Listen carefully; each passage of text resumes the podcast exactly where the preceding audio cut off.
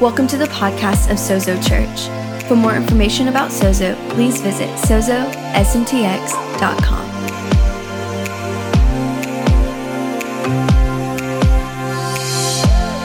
Good morning. Good morning. Awesome stories. Wow. I love it. So, uh, I, uh, I grew up in Houston with a dad who owns a construction company. And, and so, one of the things that I started doing from a young age is I actually started working construction. Like at five, I would, I would go to work with my dad. Anybody have the opportunity ever to go to work with their dad? So, I worked with my, with my dad. And from a young age, my dad actually put me to work. Like, he, he wasn't like, hey, come to work with me and then sit in the corner. But from a young age, I was like sweeping and moving bricks and all that kind of stuff. And it tended to be that, that I would go to work with him in the summer in Houston, which is like swamp air. Um, and, and it was pretty, pretty difficult, like hot. And, and my dad uh, really like loved us, but really didn't care if I was uncomfortable. Like he was, he brought us actually there to work and to work hard. And so one, one year I was probably about 10 years old. My older brother Josh was 12, and we were working together at this historic house in kind of the downtown area in Houston. And and so my dad had us uh, for the day, and, and he said, Hey, guys, what I want you to do is I want you to move these bricks. And so he said, Hey, take this big old stack of bricks and move them across the yard. And so we moved them across the yard, and we got exhausted so much so that I think my, my brother lost his, his lunch, and he was, you know, probably on the edge of, of heat stroke, and, uh, and we were worn out. Well, we're back at work with him the next week, and he says, Hey, boys, that, that stack of bricks actually that's over here, it actually needs to get moved back over there. And I started catching on that my dad was not so concerned with how productive we could be for him, but he was actually there because he one he wanted to spend time with us. That's that's probably the primary reason we were there. And he was paying us actually to spend time with us. So we actually were costing him money to move bricks from over there to over here and back and forth. And and, and, but he was also teaching us something. He was teaching us hard work. And so we learned from my dad from a young age to work hard. And, and years would go by, and I remember in junior high, uh, we were building several uh, laser tag facilities kind of across Houston. And so uh, one summer, my job was to sweep out the maze. Um, and so uh, I don't know if you've been in those things, but the mazes are, are, are, quite large. And so I just would like sweep out the maze and just continue to sweep and sweep. I became a master sweeper um, in, those, in those years. Uh, I also um, have, have not lost at laser tag in years because I just know how, to, how those things work. Um, but, but what I realized that my dad was doing in my life is he was actually working to develop something in me. He wasn't uh, concerned with how productive I would be in those moments, but he was actually training me for so much more. And so I get into my later high school years and I actually begin to run jobs for him. And part of the reason uh, why he could trust me to run jobs for him at 17, 18 years old is because he had actually seen me work hard even when it didn't seem to matter to me. And he realized that I, I could actually represent him well on the job. You see, my dad, now in his late 50s, is still the hardest working man on any job that he's ever at. And, and, and, he knew that if he could teach me from a young age what it looked like to work hard, that I could actually represent him well on the job and not be the spoiled 17, 18 year old whose daddy owns the company and doesn't know how to work hard but gets to tell people what to do. And, and so uh, he wasn't so concerned with my comfort, he was more concerned with my character. And so we've been in this, this series for the last few weeks called The Journey of Sonship. And it's not the journey to sonship because it's not actually about arriving, it's actually about the journey with our Father and becoming more and more like Him. And so in our first week, what we started with was uh, the, the story of the prodigal son, which is actually the story of the good father. We also looked at uh, Matthew chapter 6 when the disciples asked Jesus how to pray, and he, he starts off by teaching them to pray, uh, Our Father.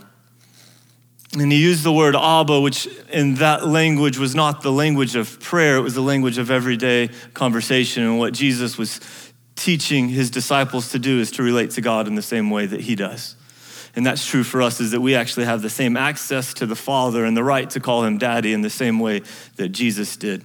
We kind of landed that talking about how we were adopted. And so, what God did as a father, He's always been a father. It's always been His desire to father us. And when we look at the story of the Bible, I think one of the primary lenses we can see it through is God as a father raising sons. And he started as a loving father raising sons, and we see it with Adam and Eve, and they didn't quite grasp the authority that they were entrusted with. And so uh, they, they took kind of the hard road around, and, and so did many of us. And we ended up in the place we are because of the decisions that they made, although I think most of us probably would have made the same ones. Um, but what God is doing through Jesus is He's actually restoring sonship to us so that we could learn how to carry the authority that he has. And so, our, our primary picture actually of salvation is not simply that I'm saved into heaven, but I'm actually adopted into a family. John 17, 3, Jesus says, This is eternal life to know the Father. Eternal life is not simply a destination, but it's actually a relationship, and that's what God came to give us. And then we, we talked last week about the journey into the wilderness and how Jesus had this incredible moment at his baptism where he hadn't actually done anything to earn the Father's favor, but the Father points him out in front of everybody and says, This is my dearly, son, my dearly beloved Son with whom I'm well pleased. And realizing that our position in God is not determined by what we do, but it's in our relationship with Him.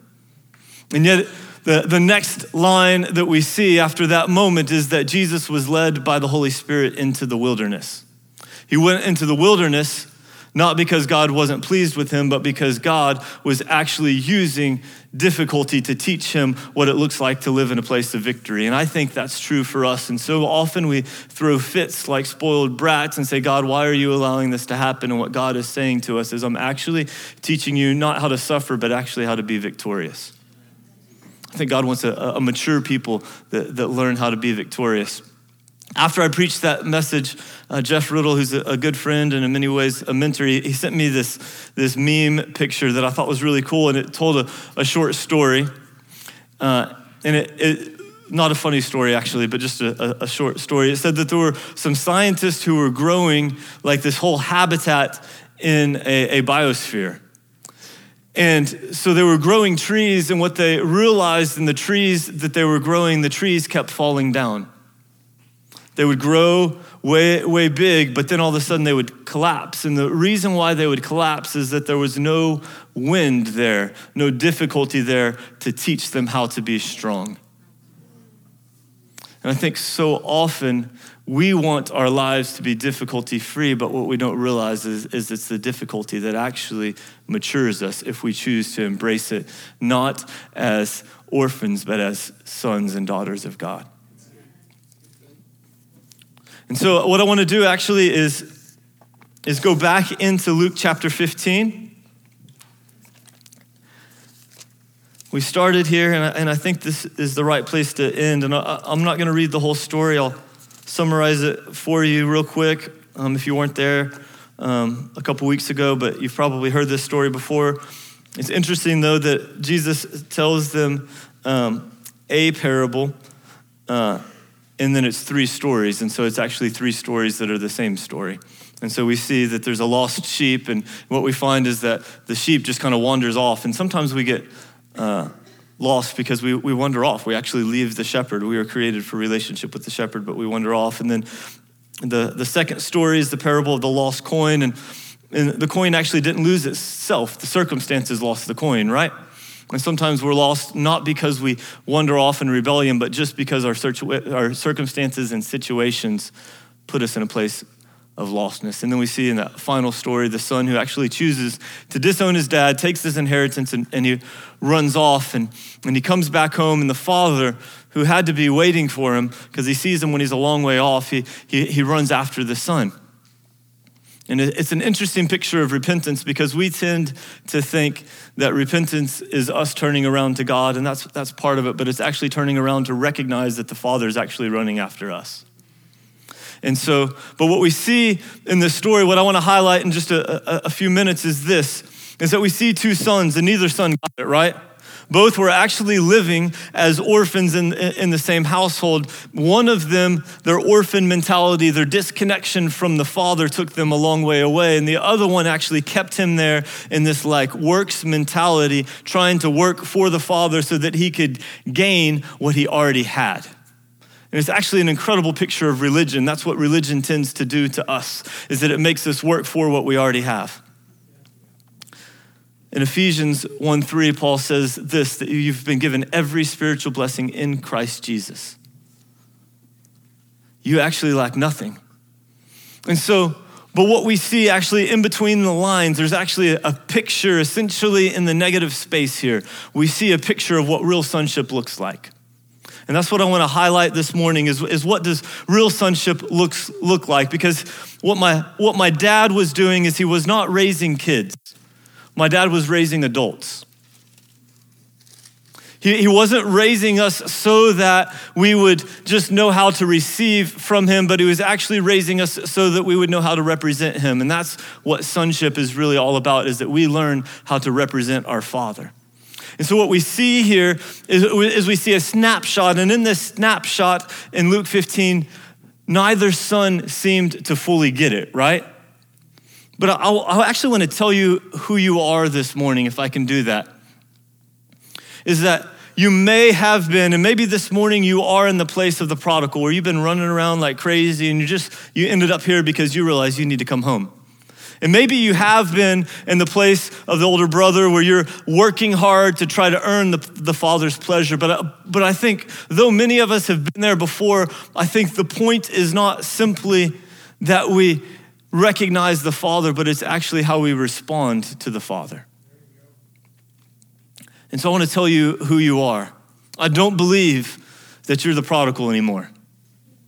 And I don't believe that, that you're the older brother anymore who, who's working hard to try to earn something from his father, not recognizing that everything that the father has is yours. I, I think what you actually are is, is that you're the, the son, the daughter who gets it. And I just want to show you what it looks like to get it. I, I, think the perfect picture, the one, the son that we don't see in this story, but I think he's there, it's Jesus. And he's the prototype for us. He is the ultimate elder brother, and he is the example of what we're supposed to look like.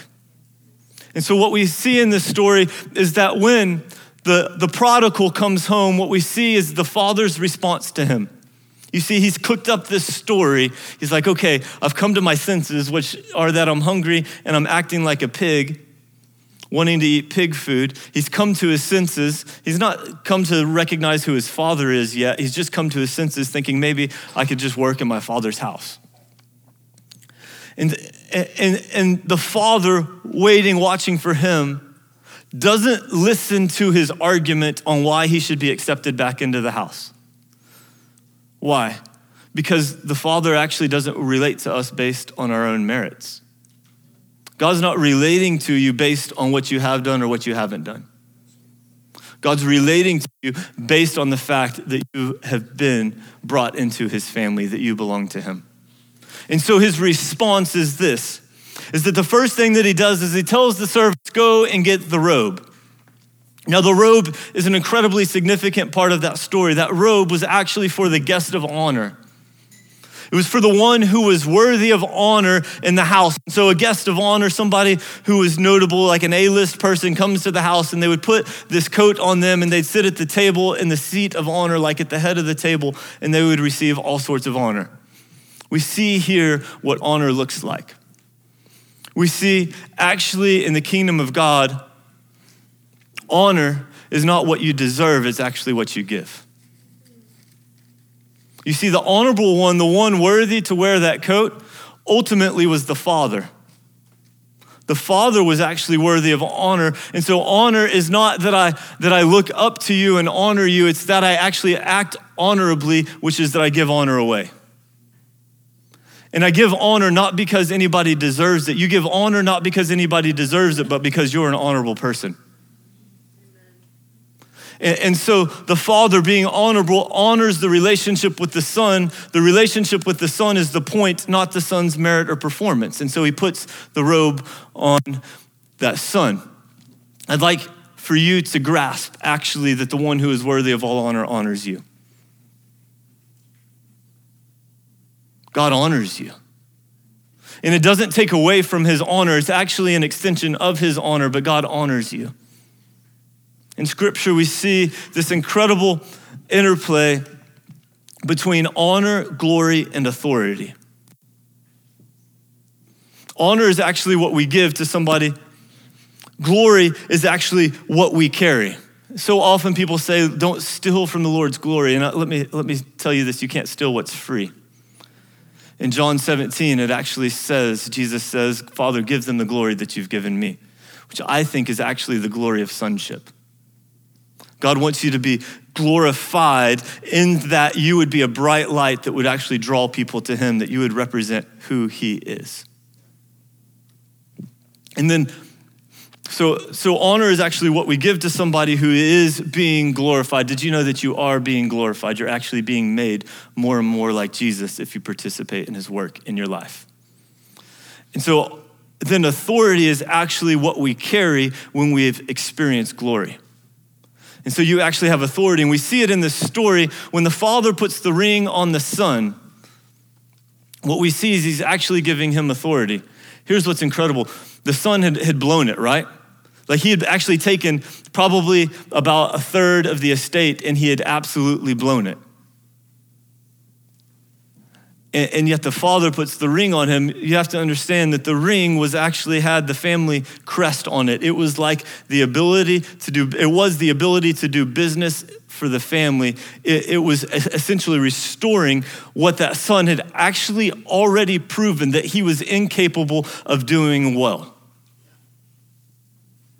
You know that God actually, here's what grace does mercy treats us and doesn't give us what we actually deserve. But what grace does is it takes it a step further and it actually even empowers us in the place of our weakness so that we could do what we couldn't do before, so that we could do what we failed at before.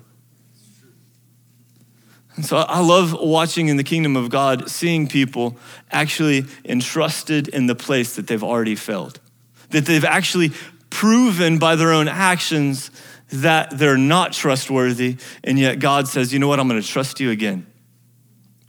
Some of you have blown it royally. Probably all of us, actually, not just the person next to you. And yet God still entrusts us with authority. He's actually not scared of our mistakes. My dad was, was not scared of my mistakes when I was working for him. He wasn't afraid that I was going to blow it. He knew that I would. He wasn't scared of it because he knew who he was and that he has the ability to work all things for my good, even if I blew it royally. One of my favorite things to do with kind of young leaders in our church family, and it doesn't just apply for them, is that I'll, tell them, I can't wait for you to fail. And I'm not excited about their failure, but what they'll find is that my relationship with them is not based on their performance. That there's actually way more grace for them than oh, I blew it once and now I'm out. And I, and I think God, sometimes He never causes us to sin, He doesn't want us to sin, but when we blow it, sometimes that's the moment that we can actually recognize how good of a father he is and how much grace there is for us. And we stop playing performance games and we start recognizing how good he really is. And so he puts the ring on his finger and then he brings out sandals. And sandals essentially were saying, Hey, you're a son. You're not a servant. You're not a slave. You don't work for me. You've actually been restored into the position of sonship because servants and slaves typically didn't wear sandals, didn't have shoes on their feet, but, but sons and royalty did. And then what we see is that, uh, that he, he actually says, bring the, the fattened calf and kill it. There's going to be a celebration. And I, I think ultimately that represents the, the sacrifice of Jesus. That there's actually going to be a celebration. And, and, and I think what happened when Jesus died on the cross from earth's perspective, seemed like the darkest moment in history. But I think heaven was actually rejoicing in that moment. Heaven didn't wait for the resurrection, they knew it was coming.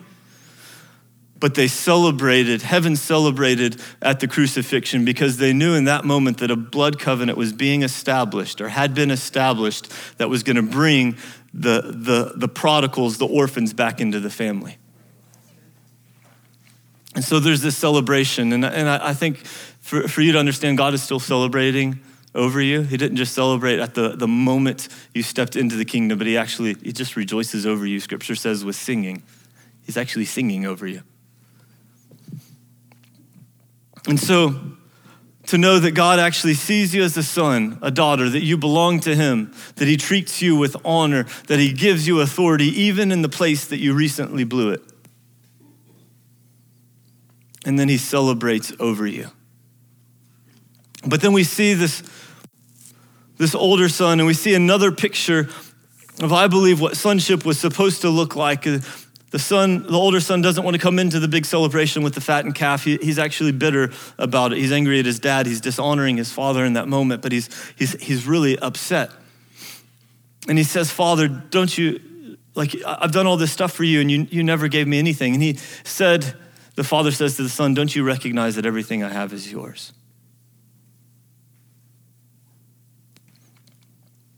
The father says to the son, Don't you recognize that everything I have is yours? The lie from the very beginning in the garden with Adam and Eve is that God is holding out on us. And I think so often we, re- we, we live with this poverty mentality that God is just, he, He's holding out on us. He's got good for us. And if I could just get this or that or that, then maybe I'd be okay. But God's not, He doesn't want me to have it. And I want you to know that God's not holding out on you. Sometimes he withholds from you for your own benefit, but he's not holding out on you. Recently, I heard it said that all of God's discipline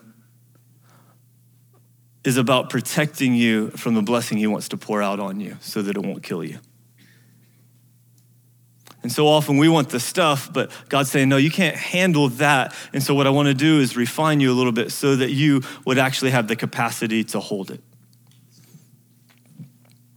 but to understand that the Father says to you that everything He has is yours. Everything He has is yours. I believe this morning that you've heard that truth before, but I think this morning God actually wants to break that lie out of your life. That He wants you to recognize that you're actually royalty.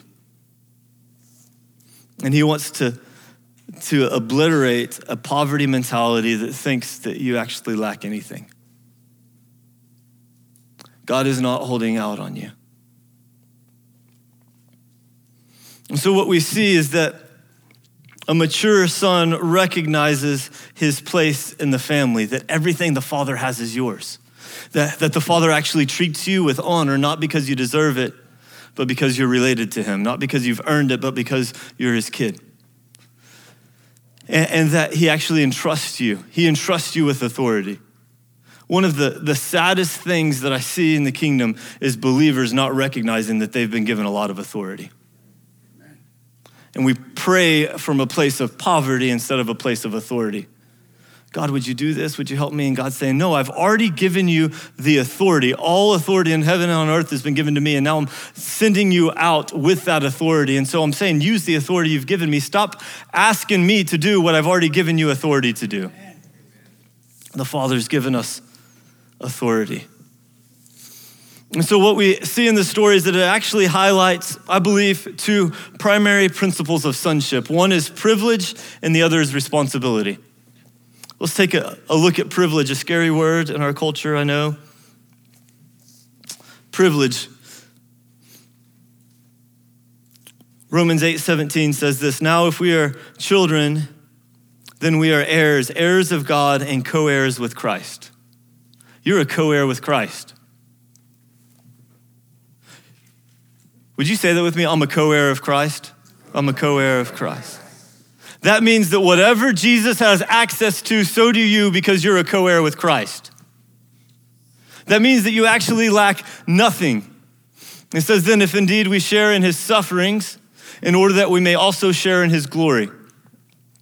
It's not talking future tense like one day in the afterlife you share in his glory, but it's actually, it goes on to say it uh, in like 28 through 32 about what it looks like, and it's saying that we're actually being glorified. That he's not holding out, but what we have to understand is that suffering, hardship is so that it grows our capacity to live as sons and share in his glory. And so often we're in the middle of expansion and yet we hate the stretching, but God's saying, hey, I'm actually, it's hard, but I'm increasing your capacity right now. And so the stretching hurts a little bit. You're a co heir with Christ. When do heirs get their inheritance? They don't get it when they die.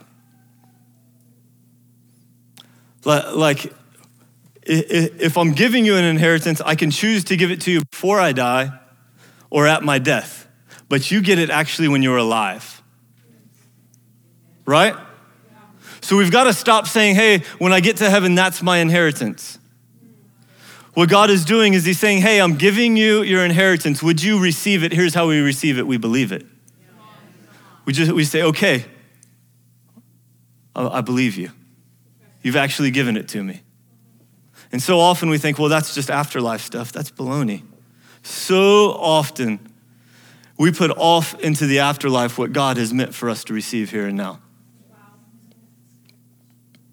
It says that we're co-heirs with Christ. Romans 5:17 says that we reign in life with Christ. Did you know that you were supposed to reign in life with Christ, that you're actually royalty? Think about it. If your father is the king of the universe, what does that make you? Royalty. The, the, the problem with that mentality is that one, we don't have a good example of royalty in our culture. But two, the problem with that is that when we get royalty, we don't match it with responsibility, and so we, pick, we get a picture of dysfunction right? Like you think of somebody that has privilege but no responsibility, it's like that's dysfunctional. That's like made for TV, like reality TV show kind of stuff, right? but when we match our privilege with our responsibility, what we get is royalty that sees the world transformed. Ephesians 1 3, I read that one before. What we see in Genesis 12 3 this is still true for us, but God told Abraham that I'm going to bless you so that you could be a blessing. You see, part of the, the problem that we have when, when people start talking about being co heirs with Christ being royalty, when we start talking about abundance and all of that stuff, is that we don't match privilege with responsibility. And so we think about a whole bunch of people who are just getting fat and happy and not doing anything with what's been entrusted to them. Right? Right? Like, like we, we've created this category that we actually kind of, a lot of the church makes fun of, and we say, well, that's the prosperity gospel. It's like, oh, I don't want that. That's the prosperity gospel. Let me say this to you the gospel so that you would prosper. And when we make a category, maybe out of some abuses and some like overextensions, we miss the fact that God actually wants us to prosper. And when we interpret prosperity simply as a financial prosperity, it actually reveals the idolatry in our hearts and our lives. But when we recognize that God wants us to prosper so that we can be a blessing, we then start to embrace it. And it does not exclude, by the way, financial blessing. Sometimes we actually spiritualize our poverty mentality and then blame other people for having what we don't have, and we consider ourselves more spiritual.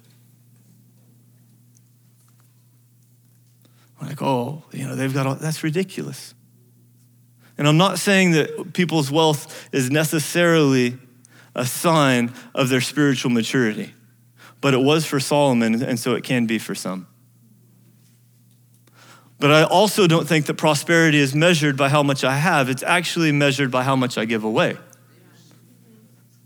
Because my privilege is matched with responsibility. And you know, some of the pictures that we get of wealthy people Uh, on TV, which are probably caricatures more than reality, right? But we see that, that money doesn't actually make them happy, right? But I, I think living with incredible privilege that's mas- matched with responsibility that gets to bring the kingdom of heaven and make it available on earth make you pretty happy. I think you have joy actually that overflows. One of my favorite things to do is to give away what God's given to me. 1 Peter 2 9 says, But you are a chosen people, a royal priesthood, a holy nation, God's special possession, so that you may declare the praises of him who called you out of darkness and into his wonderful light. You have to understand that you really are a royal priesthood. And when it uses that word royal, it uses the same word for king. So you're not just like a, a, a prince that, that's spoiled, that doesn't have any responsibility and really doesn't have much control. Here's what God is doing is that He's actually wanting to raise us up so that we understand what it looks like to steward what He's given us in such a way that He actually doesn't even want to micromanage how we do it. He wants to entrust it to us.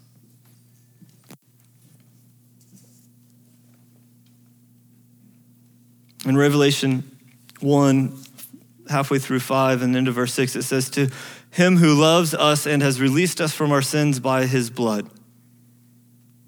Let me just stop there. That's kind of the intro to where I'm going with that verse.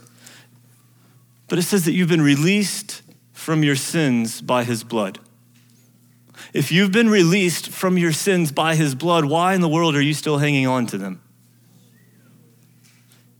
He's purchased them. He's taken them from you, and he's not holding on to them. It actually says that he throws them as far as the east is from the west. And so often we identify ourselves by our sins, by the mistakes of our past, instead of recognizing that I'm not marked by that, but he's actually released me from my sin by his blood.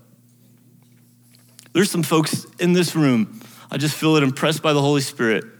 Probably doesn't take, it probably just takes common sense, but to recognize you did something 20 years ago. And you're still living in response to what you did when Jesus said, Hey, you're free from that. And then it says this Jesus, who has made us to be a kingdom, priest to his father, his God and Father, to him be the glory and power forever and ever. God has made us to be a kingdom. Incredible privilege in the position that He's placed you and I in. You are privileged. You're His kid and you have access to all of the assets of heaven. It says that if you ask anything in His name, that it would be given to you. Uh, that's that seal that the Son was given.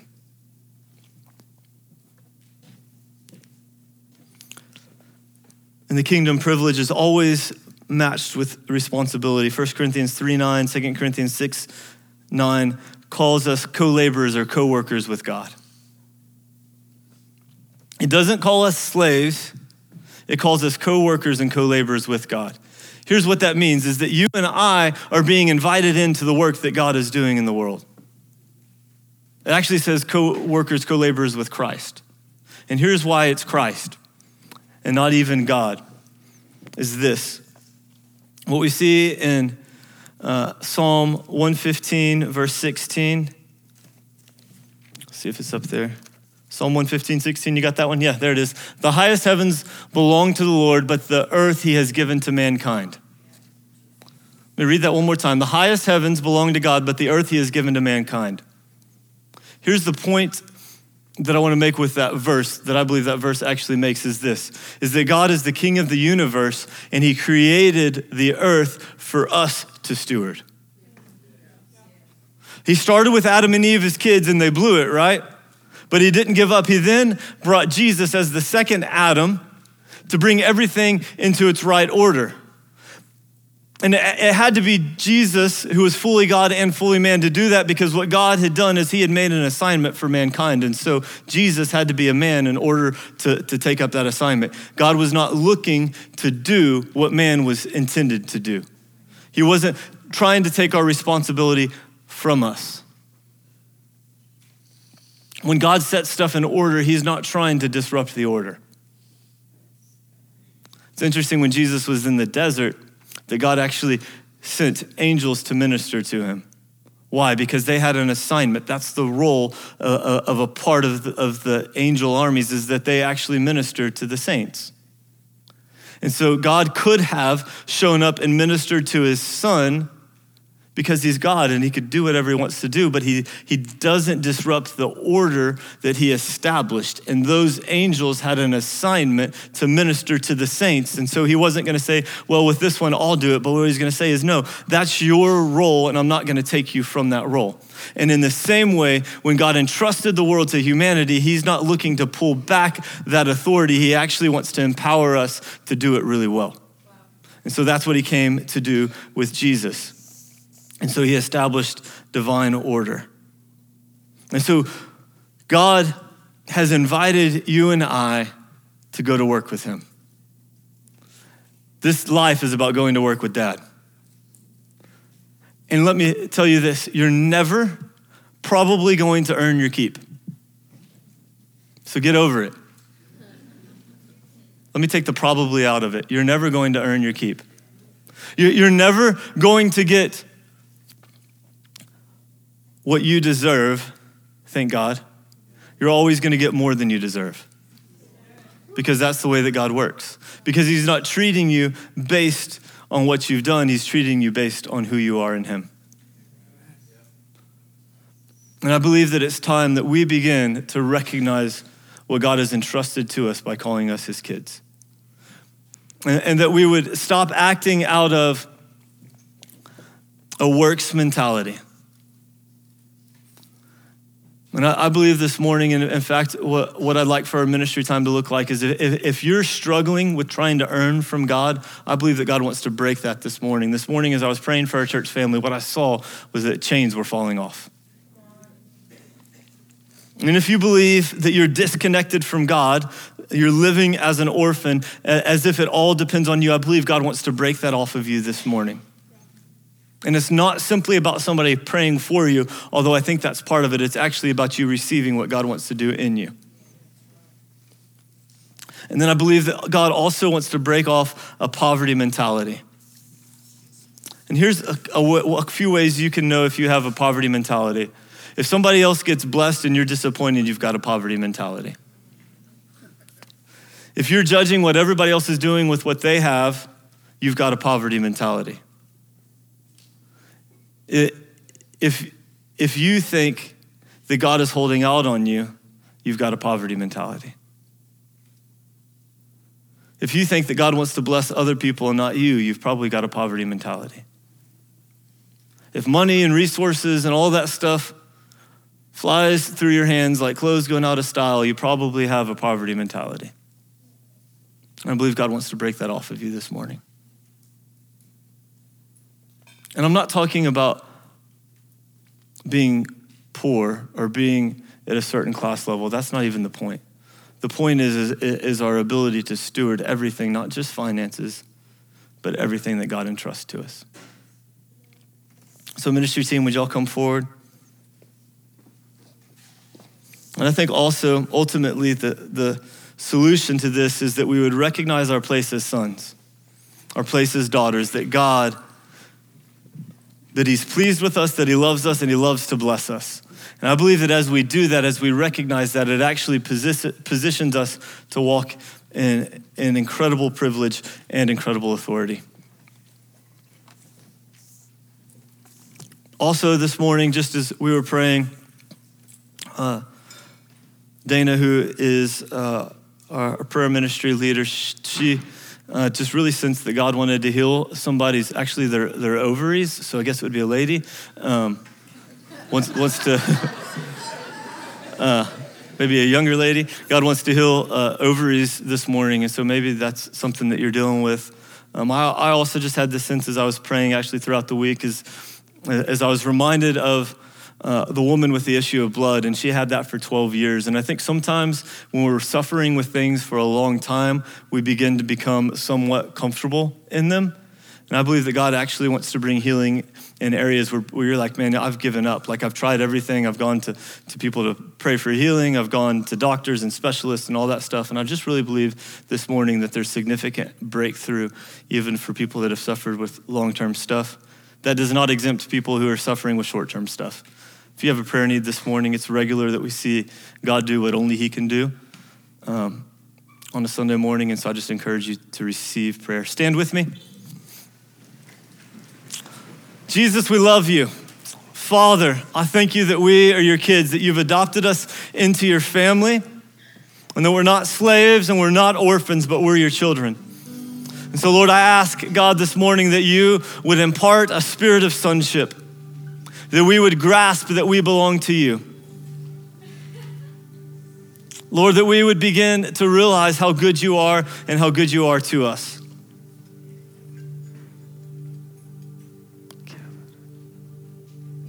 Maybe this morning you've never said yes to Jesus, given your life to Jesus. This would be a great time. These folks would love to pray with you for that. Lord, I thank you for what you're doing in us. Holy Spirit, we just invite you to have your way. Amen.